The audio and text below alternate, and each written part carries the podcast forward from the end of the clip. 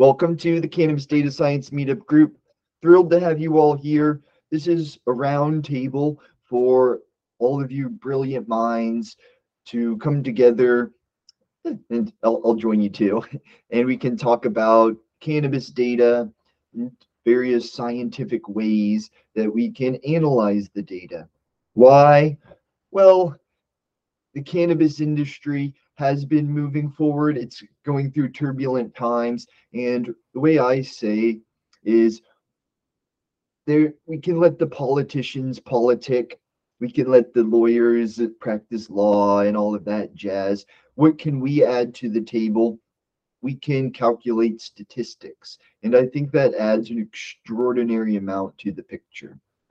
So today, once again, we'll put a bunch of really cool statistics in your pocket, because that's what I do. I just start calculating the most basic statistics and work my way up. And I love presenting to you, all of you, because I actually want your red ink.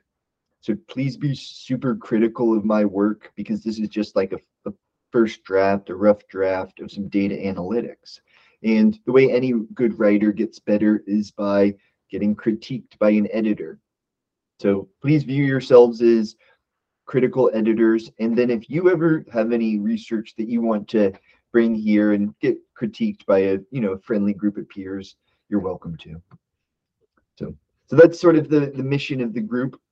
So just going to, if you want, I always do this, so let me know if this is ever painful, but I always find it's pretty fun just to go around and let everybody just maybe say a quick word for themselves and maybe what you're working on this week, or anything you want to see added to the table, any data that you're after, anything at all. So I may actually go in reverse order today, if that's okay with everybody, just kind of interested. So Ruth, if you've got your microphone set up, we'd love to hear about some of the things you want to bring to the picture. That way we can let some of the newer members speak, and then we can let the veterans have their say. Ooh, also, you may just be muted this time around. Okay, there we go. Perfect. No real data issues to report. I'm giving a talk tomorrow on evolution of science and technology in cannabis, and how I think the research into medical cannabis is going to be end up being like penicillin, and it will have wide-ranging implications for many other disciplines and throughout society. So I'm excited about that, and but no real data work to report. It's cool that you bring that up, because we can't forget about the medical side of the picture. And as I'll show you today, I don't think it's going anywhere. We've got the teeniest bit of data points that we can actually begin to actually uncover a little bit about medical cannabis. So I just scraped the surface, so there's actually more for you to dive into. So cool data today. Thanks for joining me. Caleb, I know we're interested in, strains, right? You're running Copyleft Cultivars. Coincidentally, we'll be talking about a few cultivars today. We'd love to go a bit further in depth. So once again, we'll just scrape the surface. So this is something you can go much deeper on. But once again, we'd love to hear about what you want to put on the table for today. Cool. Yeah, thanks. Well, I've just been working on refining the intake system for the back end, the databasing for the galaxy that we're working on. We're working on a Copyleft protected open source public collaboration galaxy where we can have systems for open collaboration and breeding, as well as sharing trait and gene information that can lead towards openly sharing the benefits of that in breeding, in understanding the meaning of the genes, and even like being able to build that out. So I've been working kind of on the back end there. Sorry, I'm a little out of breath. I just finished my workout right before this. So, but anyways, we're also working with this app that the University of Kansas put together, and modifying that in tandem with them to be usable in the field for cannabis growers, to document all that information that I just said, get it into our galaxy. So I've been pretty deep into that work this last week, as well as we're building a bot, an AI-powered chatbot that has natural farming and Ayurveda and similar information there, and working with people like maybe in Thailand and Ghana, other places, to see if that we can hone it in for their farmers, cannabis included, but that's more broadly just for plants in general and more organic farming techniques. So yeah, that's really what I've been deep on. I'm excited to see the data though, and chit chat, and you know, I love networking in this space and building these connections, moving this open science along. So thanks for bringing us all here to collaborate. I love it. Tons of ideas, but I'll let Ruth chime in so I don't steal the show. Ruth, I'd love to hear your thoughts. That's really interesting. I'm interested in understanding if you're looking at strain genetics and profiles and stuff, are you seeing an increase in variety or a decrease in variety? So are we seeing essentially more incestuousness, or are we actually getting more variety out there? So that's a great question. That's one of the questions that we hope to answer. But the real down in the dirt answer is that we just don't know. And there's even like been a number of papers attempting to do this that in the papers tend to also admit that we just don't have the data to know that. And so a lot of what we're trying to do at Copyleft Cultivars is create the systems where the community can then get the data together, and then we can figure out the real answers to those questions and more questions. Now, are you looking at data just within the country? Are you, I mean, you mentioned like Ghana, and I mean, certainly in a lot of areas in Europe, I've seen studies done, and they tend to focus on, you know, there's studies done out of, was it like Amsterdam or Sweden or something, trying to look at kind of the variety in the plants there, but they tend to go into one area and get a sampling there. And I'd be interested almost like in a global sampling. Is anything like that being done? Yeah, it seems like you're thinking along the same line that we're doing. So our perspective is a little bit different, you know, talking. We kind of came out of a community series of meetings, open meetings, and there were researchers, there were people who had kind of been burned out by the Phylos incident, there were like all of these different interests, there were people from the highlands of Tibet and in Thailand, and so we have like lots of different influences in the formation, and we decided that our approach should be entirely open, and so we're not going in and getting a data set, we're creating a system that anyone can put their data into and know that it won't be hijacked, that it'll be kept in these open source systems where we can't even, as the holders of it, lock it down because of the licensing terms. Can you put a link to kind of your site or whatever it is that you're doing into the notes? So I would love to share that with other people. I'm sure a lot of people would be very interested in that. And thank you very much for doing that. Oh yeah, absolutely. It's a big passion, and also it's a lot of fun. And yeah, it's copyleftcultivars.com. So I'll put that there in the chat. Yeah, we're super just open collaboration themed, so feel free to reach out. You know, I don't want to drag the meeting too far into kind of recruiting or networking for the nonprofit, because I know we have some really cool information also that Keegan has brought. But yeah, I want to be super open also to anybody who wants to jump in and be involved with the work we're doing. This is the fun thing about the meetup, because we can actually go off-road. So, right, there's no reason we have to stay on the agenda. We don't have to stay on the trail.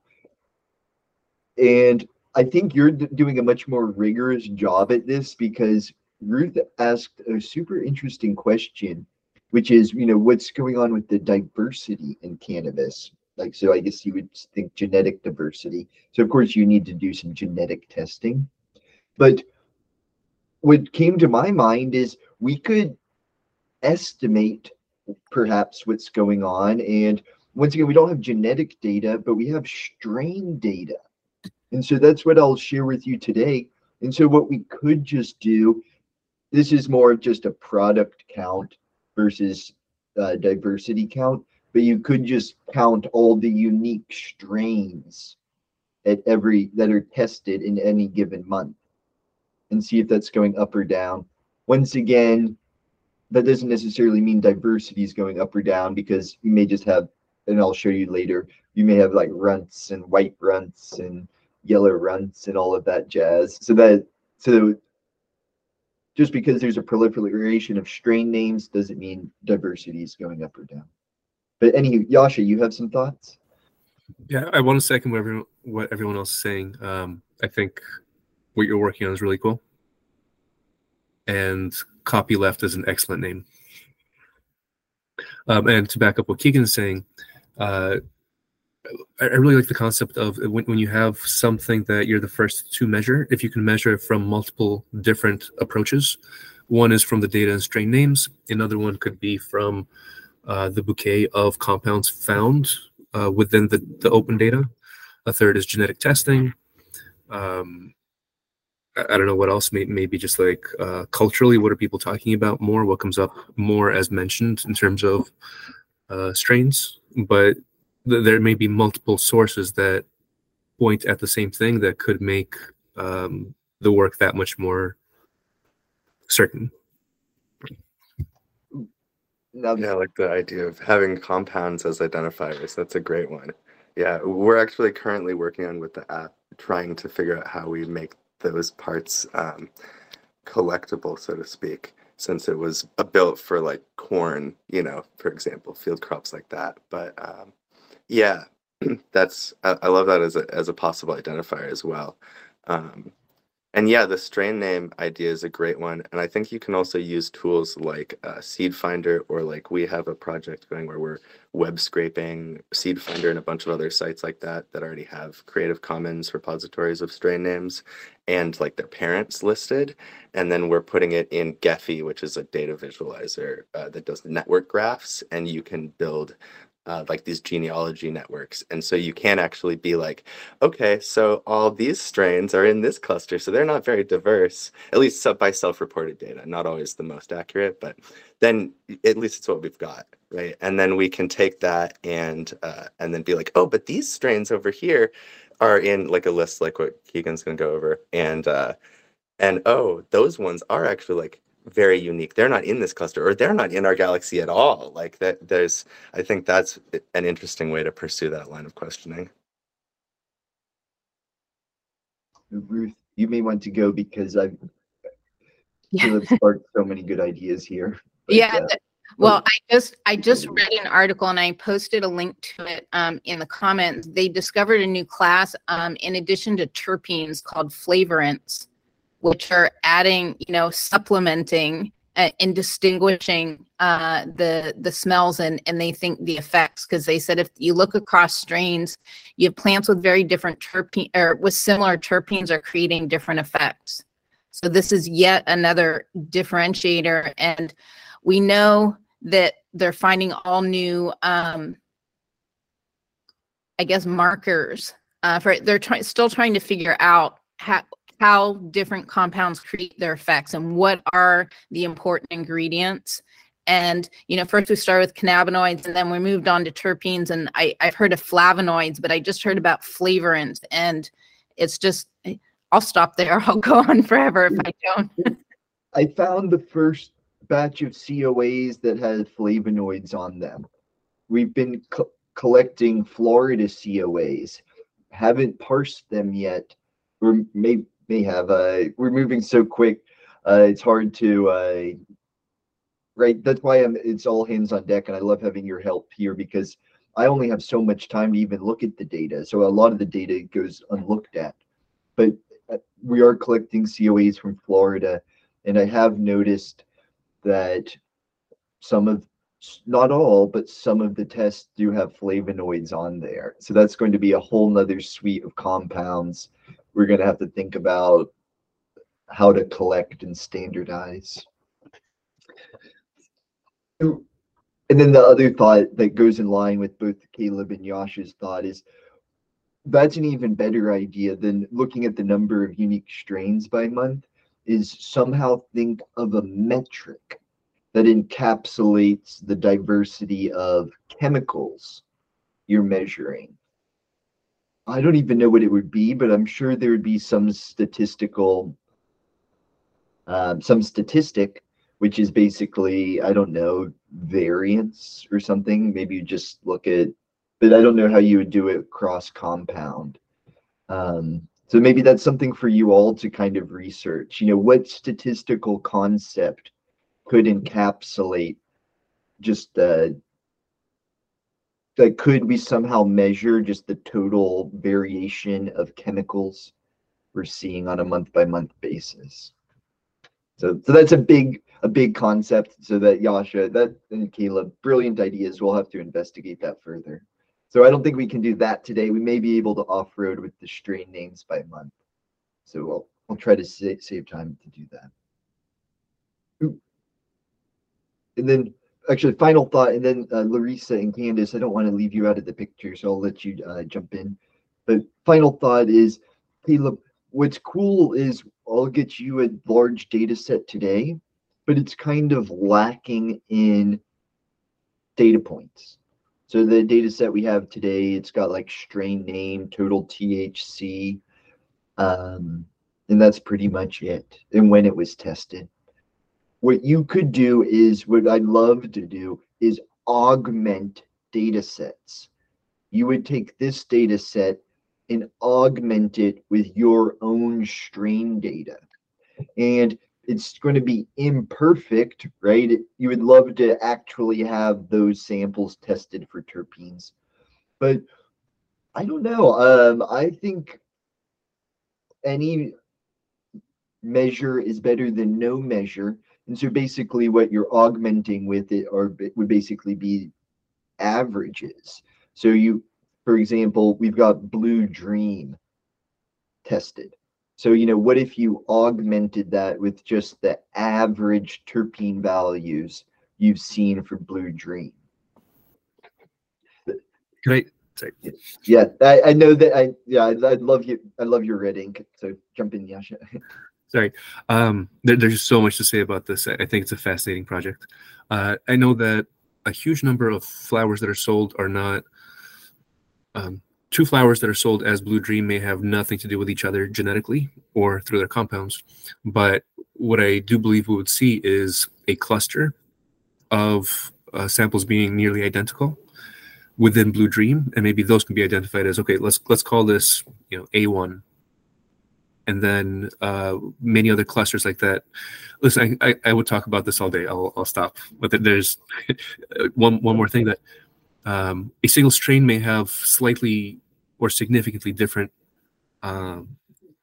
analytes based on its age and growing conditions. But I do believe that we likely have enough data through off-the-shelf testing and open data that would be able to show like what is a single strain and how broad can we, how broad does it go within testing?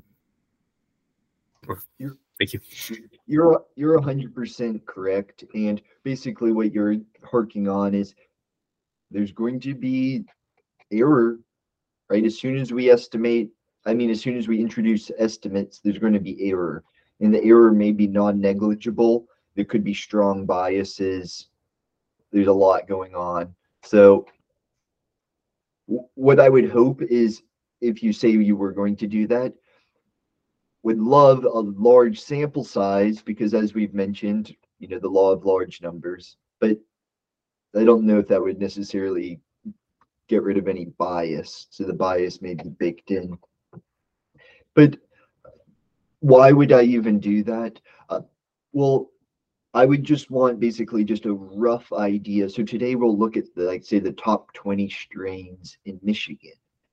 And, you know, wouldn't it be cool to just know just approximately what is the chemical profile of these top strains?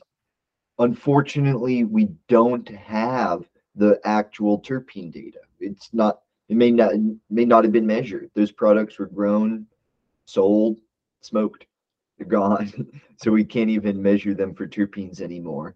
So it's what do we do when there's missing data? The best we can do is estimate. But once again, the bias and error may be so great, it may be not worthwhile. So good considerations all around. But Caleb, you have some thoughts? And then Larissa and Candace, I'll let you chime in if you want to. Yeah. So, sorry to continue this rabbit hole, but I just thought maybe about the missing data that the consumers may also not have that information. And so the relevance for consumer choice may not be super high because they may be making the decision based on the perception of the strain, which is what we have the data of. That's a phenomenal point. I don't even know all the implications, but it's definitely a thing. You know, people definitely say they could go and ask for a Blue Dream. That one's maybe a bit more standard, but like, so like something like a, like GMO, like that could be all over the board, like in my opinion. But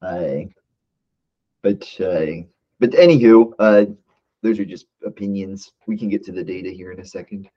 But Larissa, you don't have to be put on the spot, but if you want to chime in and put anything on the table for today, you're welcome to. Basically, we're talking about lab tests, cannabis data, and specifically, I have a big data set from Michigan to share with you today.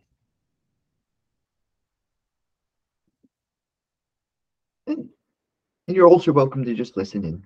And so just interrupt forcefully if you want to at any point. But Candace, do you have anything you want to put on the table for today?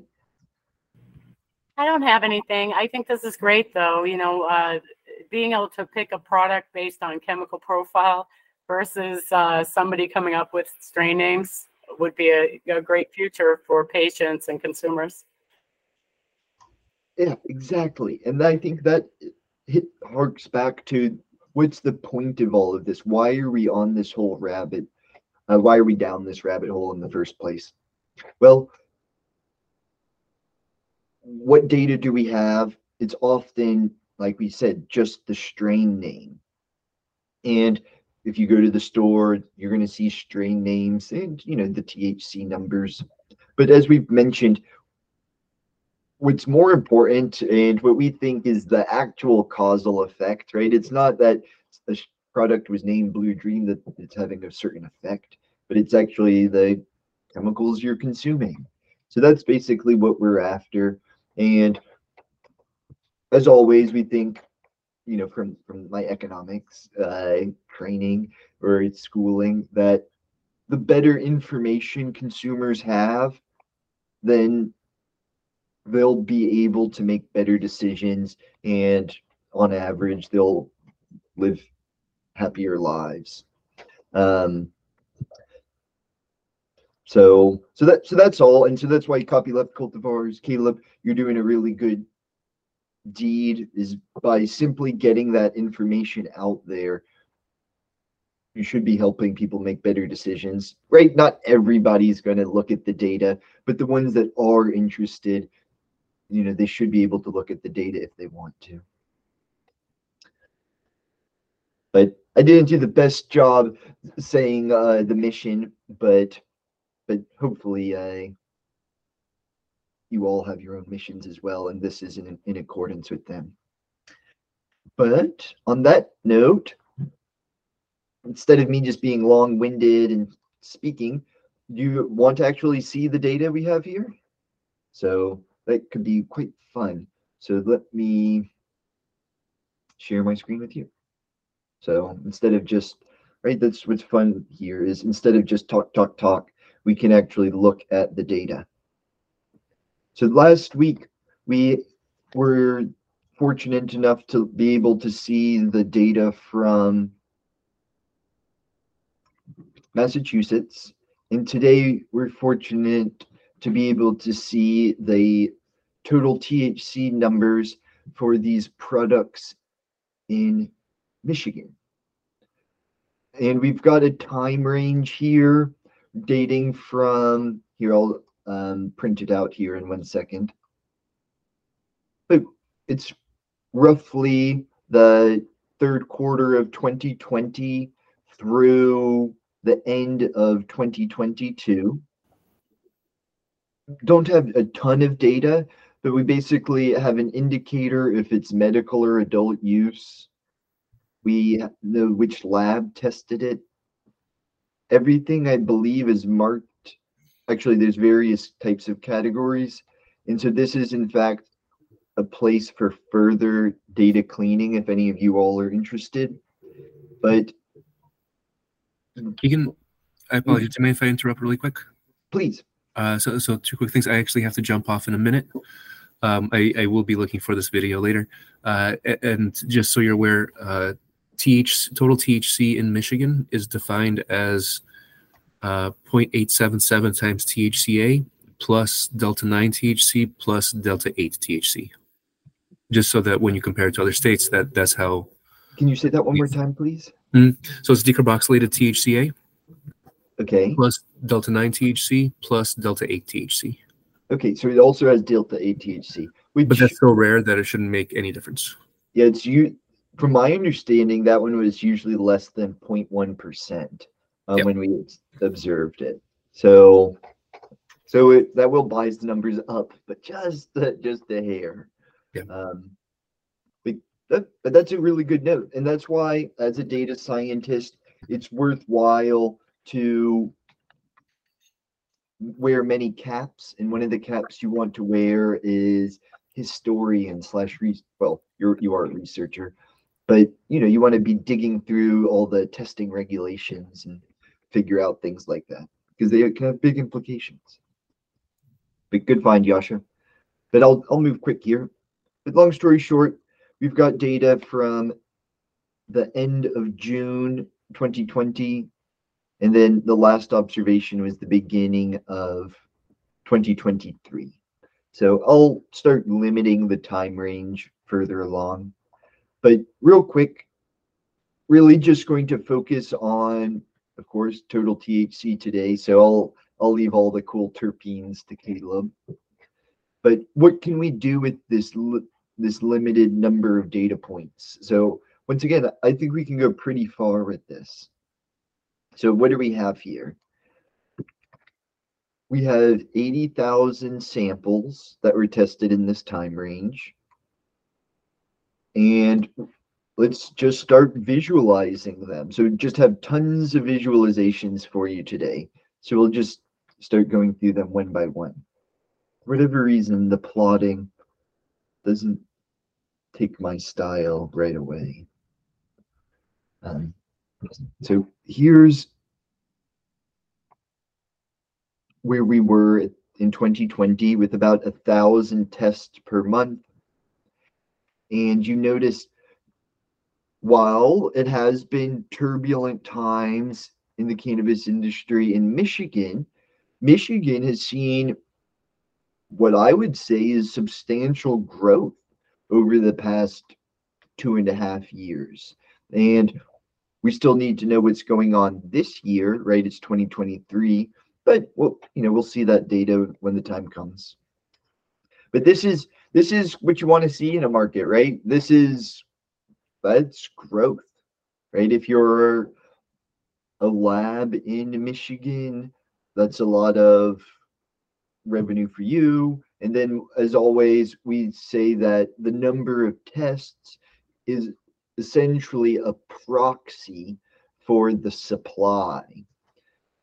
Once again, it's an imperfect estimate because batch sizes may be changing, right? Maybe they're still producing the same amount of cannabis, but they're just making it in smaller batches. But if you go under the assumption that batch size is staying the same during this time period, then you would think, okay, tests are growing. Ruth had mentioned medical cannabis, and we can actually break this into two pieces here, the adult use versus the medical. And I'll let you all make your own interpretations of this, but what I interpret this is, right, they're both around 500 tests per month. in the beginning. And I think maybe the medical and adult use, right, combined, we're just filling the entire supply of Michigan. And maybe there was kind of some overlap. Maybe some adult use consumers were getting medical, maybe some medical consumers were getting adult use, maybe a little bit of crossover. And so I think what you see is maybe you see the rise of adult, the rise in the market, and that's mostly going to adult use. And it looks to me like maybe the people that there were some people buying medical and they may have transitioned to buying adult use, but it looks like there's, you know, it may kind of reach almost like a steady state there of, you know, around 500 or so medical tests per month. So that's kind of my interpretation of this, is there is basically like a baseline medical community, but maybe, you know, in the early days, you know, maybe some people were seeking adult use, but they were classified as medical. So that's my interpretation of it. Do any of you want to chime in on your thoughts? Yeah, you see this exact same pattern in every state that opens up, and this is a little misleading because in every state you have medical comes first. Mm-hmm. Medical predates for usually a couple of years, and medical use takes off. And then as soon as rec use comes in, medical use starts to level off, and then it declines and it essentially dies. And the adult use ends up essentially killing off medical because all the focus and resources switch away from medical. And it's very unfortunate, but it's the reality. And what's interesting here is I have exact same graphs on sales and it looks identical. So in this case, yes, the tests are a very good proxy for total revenues. But again, you see this exact same picture in every state. Good point. I would just like to say, you know, I wouldn't count the medical market out yet. You know, it's maybe still about, you know, a fifth to a quarter the size of the adult use market. So anything that large is non-negligible. And this is actually, I guess, more than 500. It's between 500 and 1,000. But Ruth, unfortunately, I think you do speak some truth in that you're right. If say you did get into business to produce medical cannabis, you know, that would be, you know, taking a hit. But yes, I'm going to have to research more about the licensing, because I wonder, is it possible for a license to produce both medical and adult use cannabis, or do you have to produce specifically for one type? That varies by state, and the laws have changed over time. And early on, they said to growers, you have to designate which plants are medical and which are recreational, and they kept them separate throughout the pipeline, so the supply chain. But I think there's intermingling. You also have differences by state with big implications. And for example, in California, what you see is the people involved in medical tend to do everything medical, and they're very different companies and organizations from people involved in rec. However, in other states, most other states, as I said, you start off with medical, and the first licensees are medical, and then the medical licensees get priority when they open up to adult use. So the medical licensees are also adult use growers and dispensers. And this is kind of creating a problem, because in new states, you have a lot of organizations go in there, and the money is in adult use, and they don't really care about medical, but they go in at medical in order to get the priority for when they open up to adult use. There's a huge amount of gaming going on, but there's huge implications for, as I said, for resources available. for medical users and adult use users. And essentially all the money is in adult use. So the resources very quickly get focused and shift over to adult use. And one last thing is, I believe that when they did the Booker Schumer Wyman proposal or whatever, this was kind of an iteration back on what the national bill for legalizing cannabis federally looked like. My understanding is that whole bill, however long it was, didn't include the word patient once. So even the federal government isn't really focused on that. And my belief is that all medical use is going to end up being pushed into the pharma industry and the pharma model, which personally I'm no fan of, but I think that's where it's going. It's definitely something that's going to have to be addressed at some point, Ruth, because as you pointed out, this has big implications because you're kind of like yo-yoing around these medical patients and consumers. The problem is that if you look at, and this would be a very interesting analysis, is if you go and if you look at all the COAs that are labeled for medical and that are labeled for adult use and you compare them, the adult use is focused on high THC cannabis, but the medical have much more variety.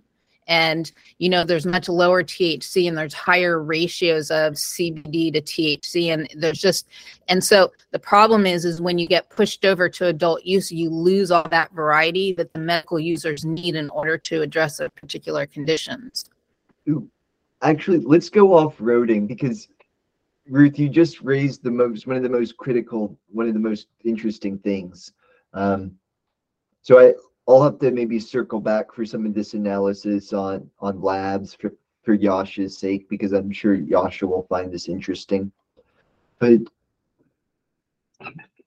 actually, Ruth, we could, once again, it's just a 1 hour meetup after all, so we can only get so far. So, you know, don't take my analysis as gospel.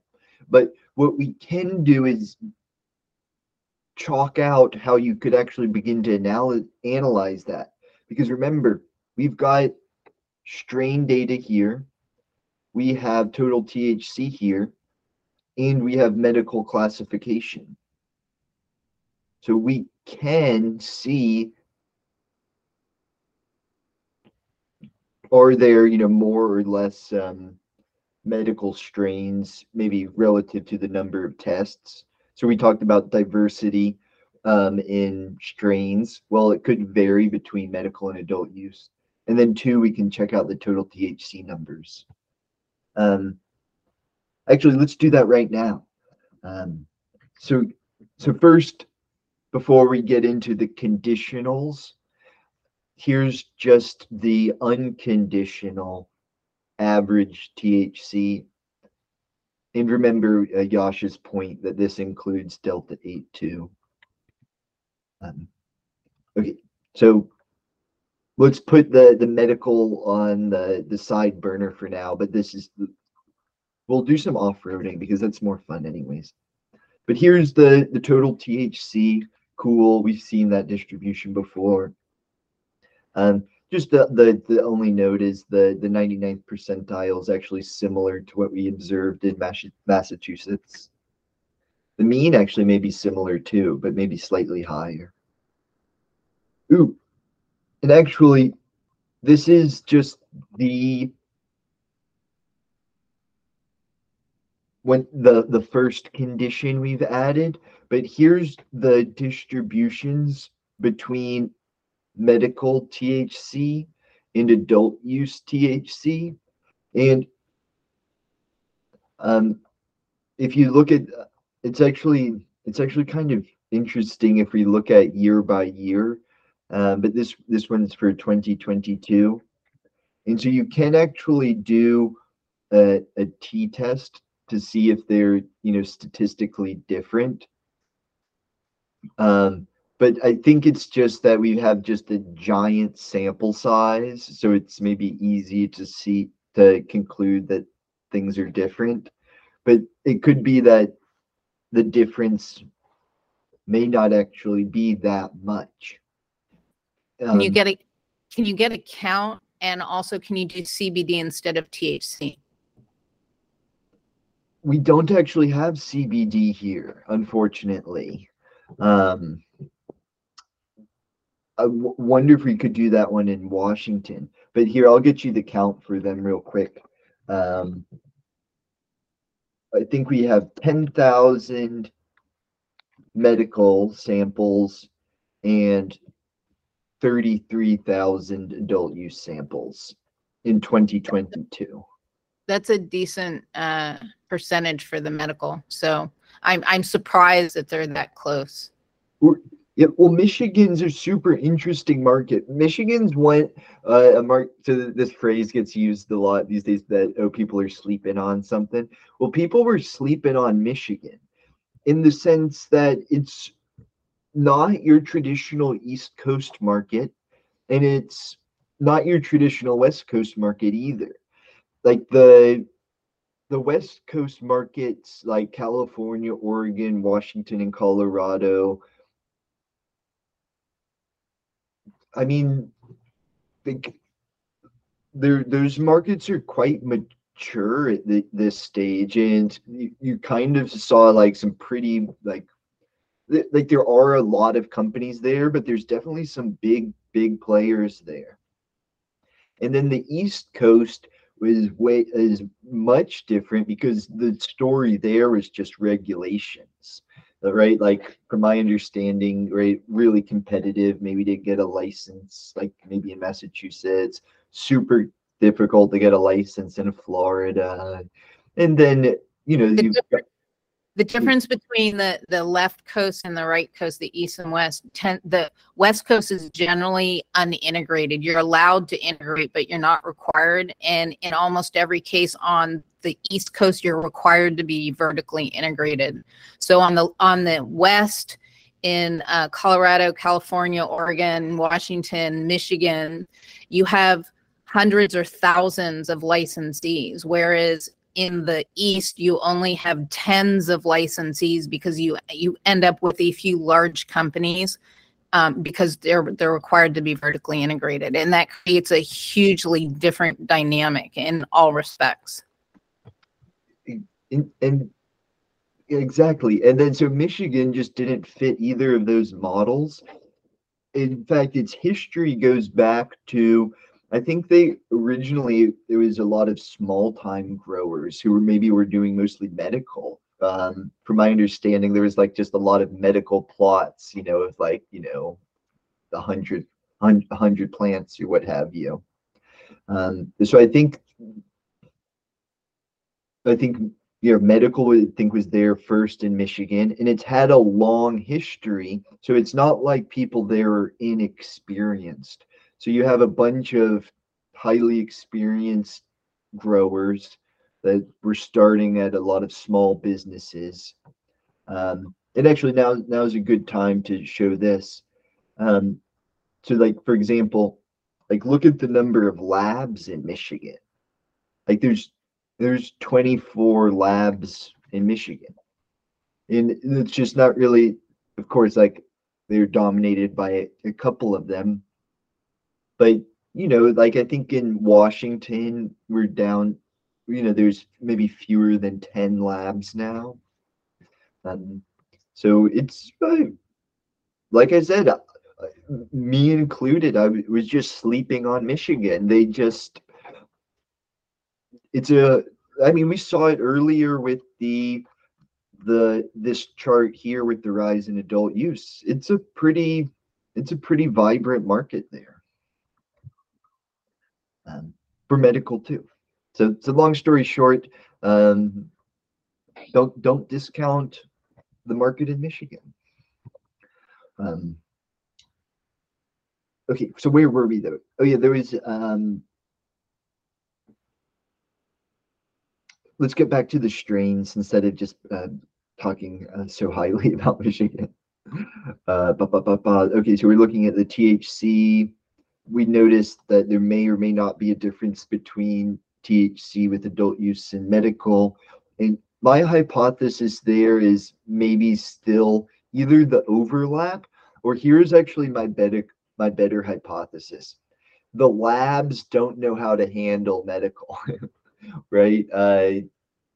So it's, you know, they're basically just, the labs, I think, are just testing maybe everything the same.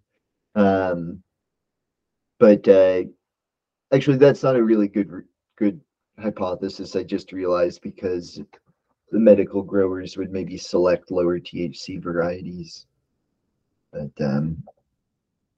okay, I don't know. That wasn't a very good idea, so maybe I'll move on to the next chart here, unless anyone else has any thoughts, comments, questions.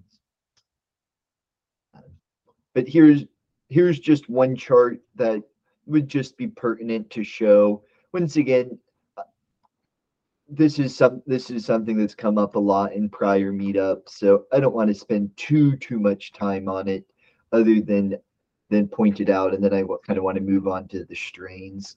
But just, you know, here's just the average THC in Michigan, around the 21%, and you see some labs testing higher than average and some labs actually testing much lower than average.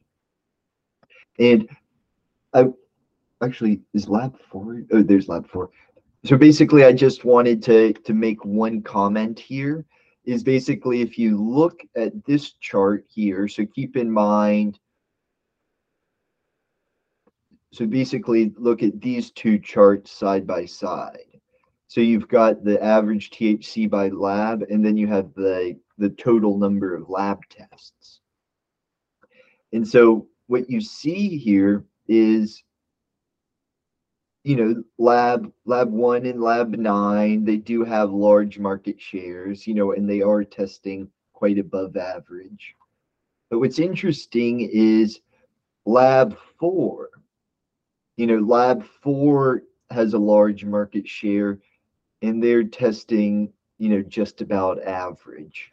So basically my comment there is there may be just a lot of cultivators out there who just truly want a good measure of their products. You know, they're just like, okay, like, you know, enough is enough of the high THC numbers. I actually just want like a good measure of what I'm growing. So I just kind of wanted to point that out, that this one lab has pretty much, like, their average pretty much matches the average in the market. And remember what we were saying about sort of the law of large numbers, and this is like the rule about the consensus, is let a bunch of people measure something, and then the average is kind of close to the true average. So basically, in my opinion, you know, the closer you are to this red line, which could be biased, then, you know, the closer you are to being accurate.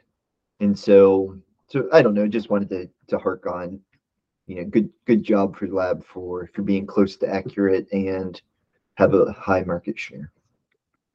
So anywho, back to the strains though, because that's sort of the more fun topic, because both Caleb and Ruth, you had pertinent questions and statistics that you're after there.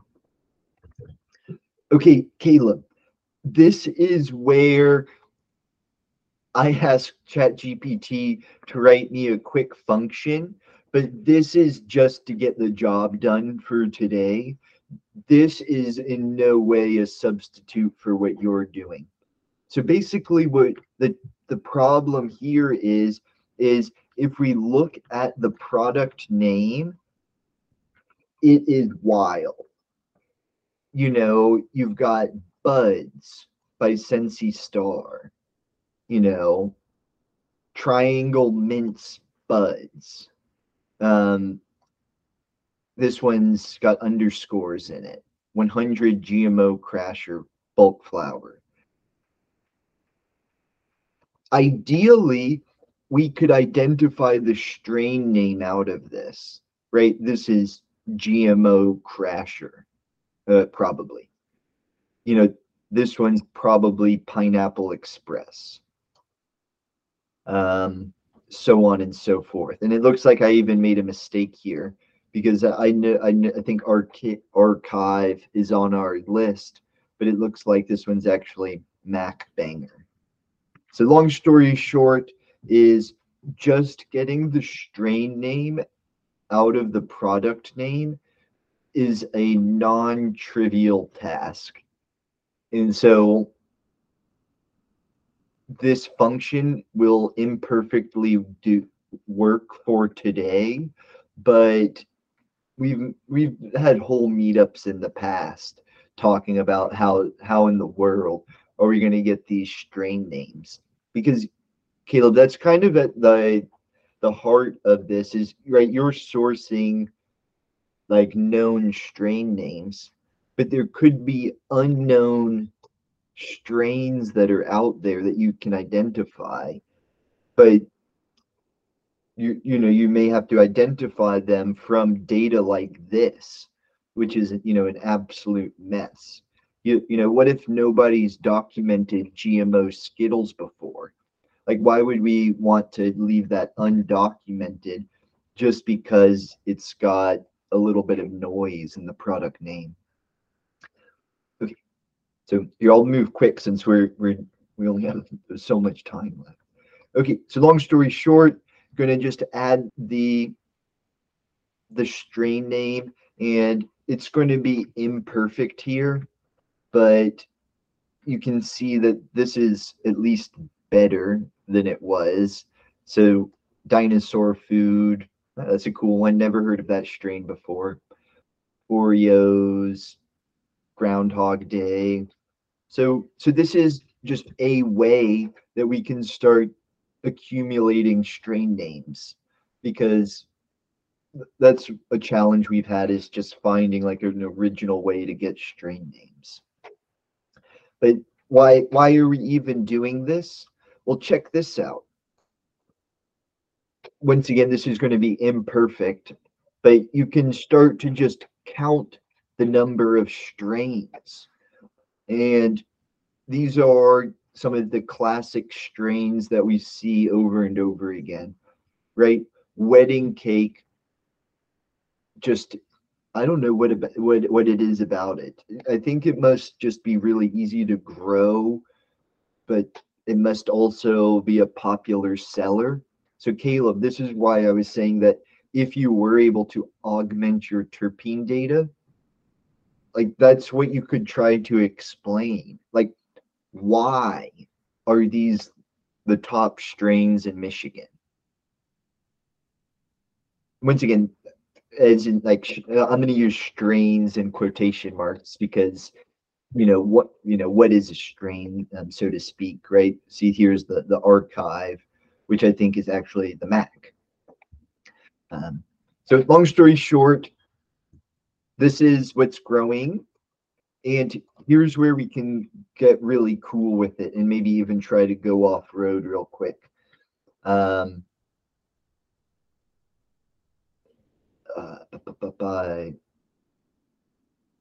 Here, in fact, while I'm talking about this chart, I'll show you basically how I code these days. So basically how I code these days is, right, I've got a to-do here. We want to look at the, adult use versus medical top strains. So, theoretically, I could just, and don't let me bore you to death with this, but basically I'd just go to ChatGPT and I would just say something like, can you, visualize the top or, the average total THC by top strains for medical products, versus adult. Let's just do medical products for now. So ChatGPT will be working on this one, and then we'll see how close they get. So long story short, here are the top strains in Michigan, and the one thing I would like to point out to you is you do see some strains, of course, you know, testing well above average, right? So, you know, Cushmints, GMO, even Wedding Cake, you know, they're probably significantly above average. But what's cool is you actually see some here, like remember we talked about Blue Dream earlier. You do see some strains that are, I mean, Blue Dream is significantly and probably statistically below average. You know, it's a good 2.5 percentage points. Actually, maybe it could be close to 3%. Oh yeah, so the average is about 21.5%. Well, so it's almost 4% lower in average total THC on average than the other strains. An Orange Creamsicle, Pure Michigan, and this one Franklin Fields are also all, you know, a good bit below average. And so this is maybe an interesting signal that total THC may not be all there is to the picture, right? If it was, then no one would ever pick Blue Dream, right? Blue Dream made it onto the top 20 despite having a below average total THC. So this is, Caleb, this is an opportunity for you, is why is Blue Dream a top seller? People would love to know why. You know, why is Pure Michigan a top seller? This is what people are trying to figure out, right? Everybody's getting plants in the ground. They want to know what plants are going to be successful. You know, and you know, consumers too, right? You know, it's fun to know what all the different strains there are in the market. Okay, so real quick, let's just see real quick if ChatGPT was able to make any. They weren't able to do it for us. So let's see if real quick, if you have just a quick 5 minutes to add. I promised we'd go off road. So let's see if we can't find the top 20 medical strains and their average THC. Okay.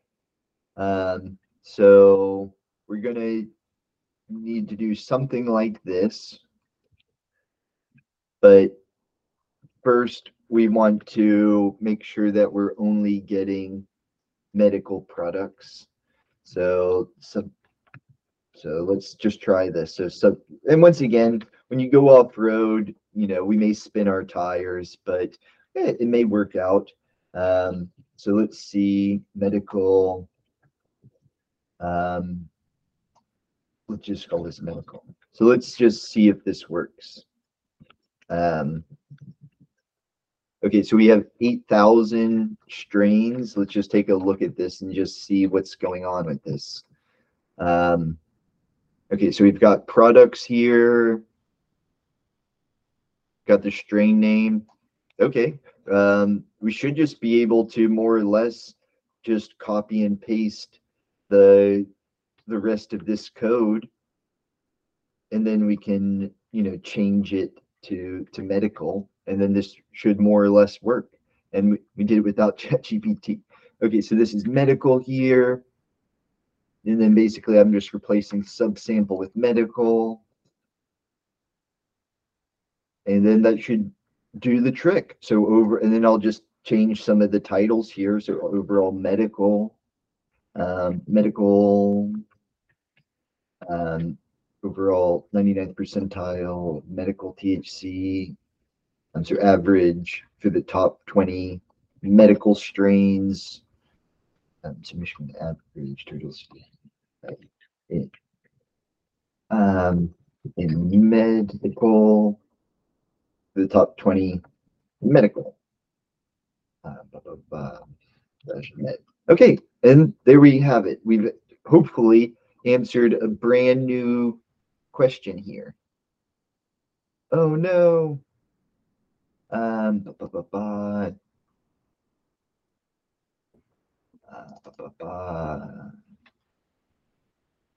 the strain counts is this last thing I need.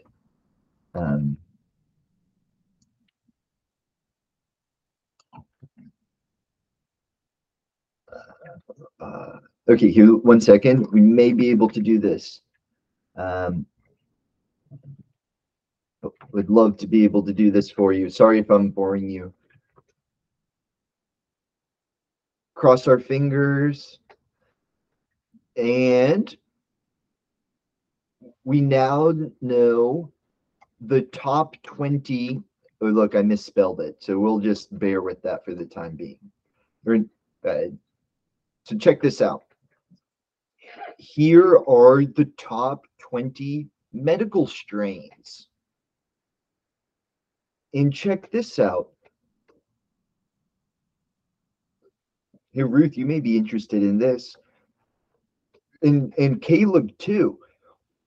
What could potentially explain the difference between why medical patients are favoring certain strains over why adult use patients are favoring certain strains? You see Wedding Cake and Gorilla Glue still high on the chart. Orange Creamsicle has gone way up. Blue Dream has moved its rank up. Michigan's moved its rank up. And you see this these two other strains that are below average THC, Russian Snow and Batched, which I've got a feeling I botched that strain name. So that's wild. And then check this out. You also see these two strains. The Cushmints was on the top 20 before, but check this one out. You now have the SFV OG, the San Fernando Valley OG, testing at a whopping 27% total THC.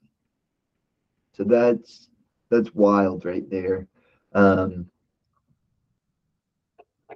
I may have gone a little over and want to be respectful of all of everybody's time. So I may go ahead and stop presenting, but we'd love to get any of your thoughts there. Did you find this analysis interesting? Was there anything that comes to mind? Do you see any fruitful avenues for further research? Love to get your input real quick if anyone wants to chime in.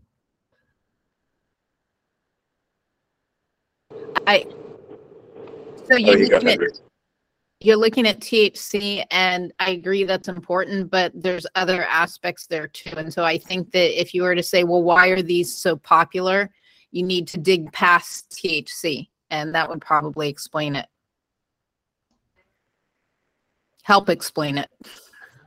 Yeah, I had similar thoughts with that too. That was kind of where I was going. It's a really nuanced question, right? And so there's a lot of factors, and then there's the factors that are like quantifiable, and then there are some pretty non-quantifiable or hard to quantify elements, like social elements, right? We've got like, did Lil Wayne talk about gelato in a song, right? I mean, that just like totally skews everything. So there's a lot of layers to that question, but I like the avenue. I also think price, if we could get metric price data from that same time frame and then ratio the strains based on the average price in that time frame, we would get a lot of great information on whether consumers were simply making an economics decision and those were like easy to produce and market affordable strains. I love the ideas, and this is what brilliant statisticians have fun at lunch talking about. And what you're basically talking about is what do we pack into X? You know, what's our explanatory variable? We're trying to explain, in this case, is just number of tests. And that's our proxy for popularity. How do we explain that? Right now, our only explanatory variable is THC. Doesn't seem like that's all there is to the picture. This is why I would love to, you know, augment the average terpene values, see if those matter. I love, Caleb, you had the idea, add price. You know, as an economist, I should have thought of that one. Right? Everything's a function of price. Well, actually, price factors in. But I actually just butchered that. You see why I'm not an economist. But long story short. Oh, yeah. And then the final point you had, what if a famous celebrity talked about it?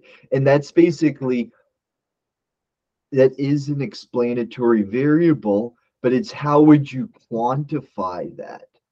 So that's kind of what you could, yeah, you could maybe have fun about it, right? You could actually maybe think about some way you could actually quantify that. Like you could just have a counter, like how many times has this strain been referenced in media? You could look at sales or tests over time. And if you have suddenly a strain spikes, then probably there was some event like a mention. Ooh, yeah, this is once again imperfect, but like I said, it's a starting point, right? You could do something like Google Trends, you know, just try to see if, you know, Blue Dream or Gelato is trending. But, yeah, the data spread is infinite. You could, I love this about the data science is, this is a great example of how it can go infinitely. We can just keep crawling for more and more information. And so my mind is like, oh yeah, we could get hashtags, we could scrape social media and network that out and have influencers have different like rating ratios for their levels of influence and other things like that. And that, of course, would be very productive, but also incredibly difficult to gather and manage and then mesh into this. Good point. And that's right. You can't control for everything under the sun. And my comment on that is that's why we have to think scientifically. We really actually should begin with a hypothesis. So it's basically you should have some sort of like hypothesis. So maybe that's what you should all brainstorm about is, you know, what could potentially be a reason to explain these popular strains. And so then, Caleb, you had the idea like, oh, maybe it's price. So then you go try to get the price data.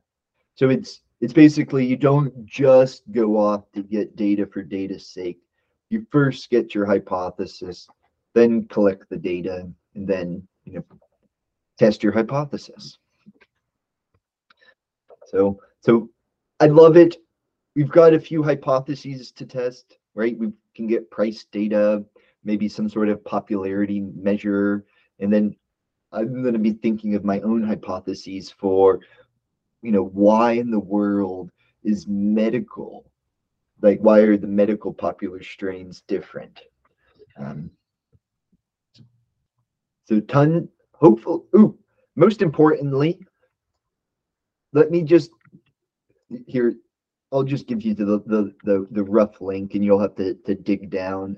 It's basically season 3, number 132. But the data is there on GitHub. So I encourage you all to get this data set into your hands and take a look at it yourself. You know, this was just the first slice and dice of the data, but hopefully there's something I missed that you could find. And once again, augment this with other data sets, and that could open up a lot of doors. On that note, thank you all for coming. Thanks for bringing your brilliant ideas, some really, really, really good ideas today. Thank you immensely for helping advance cannabis science.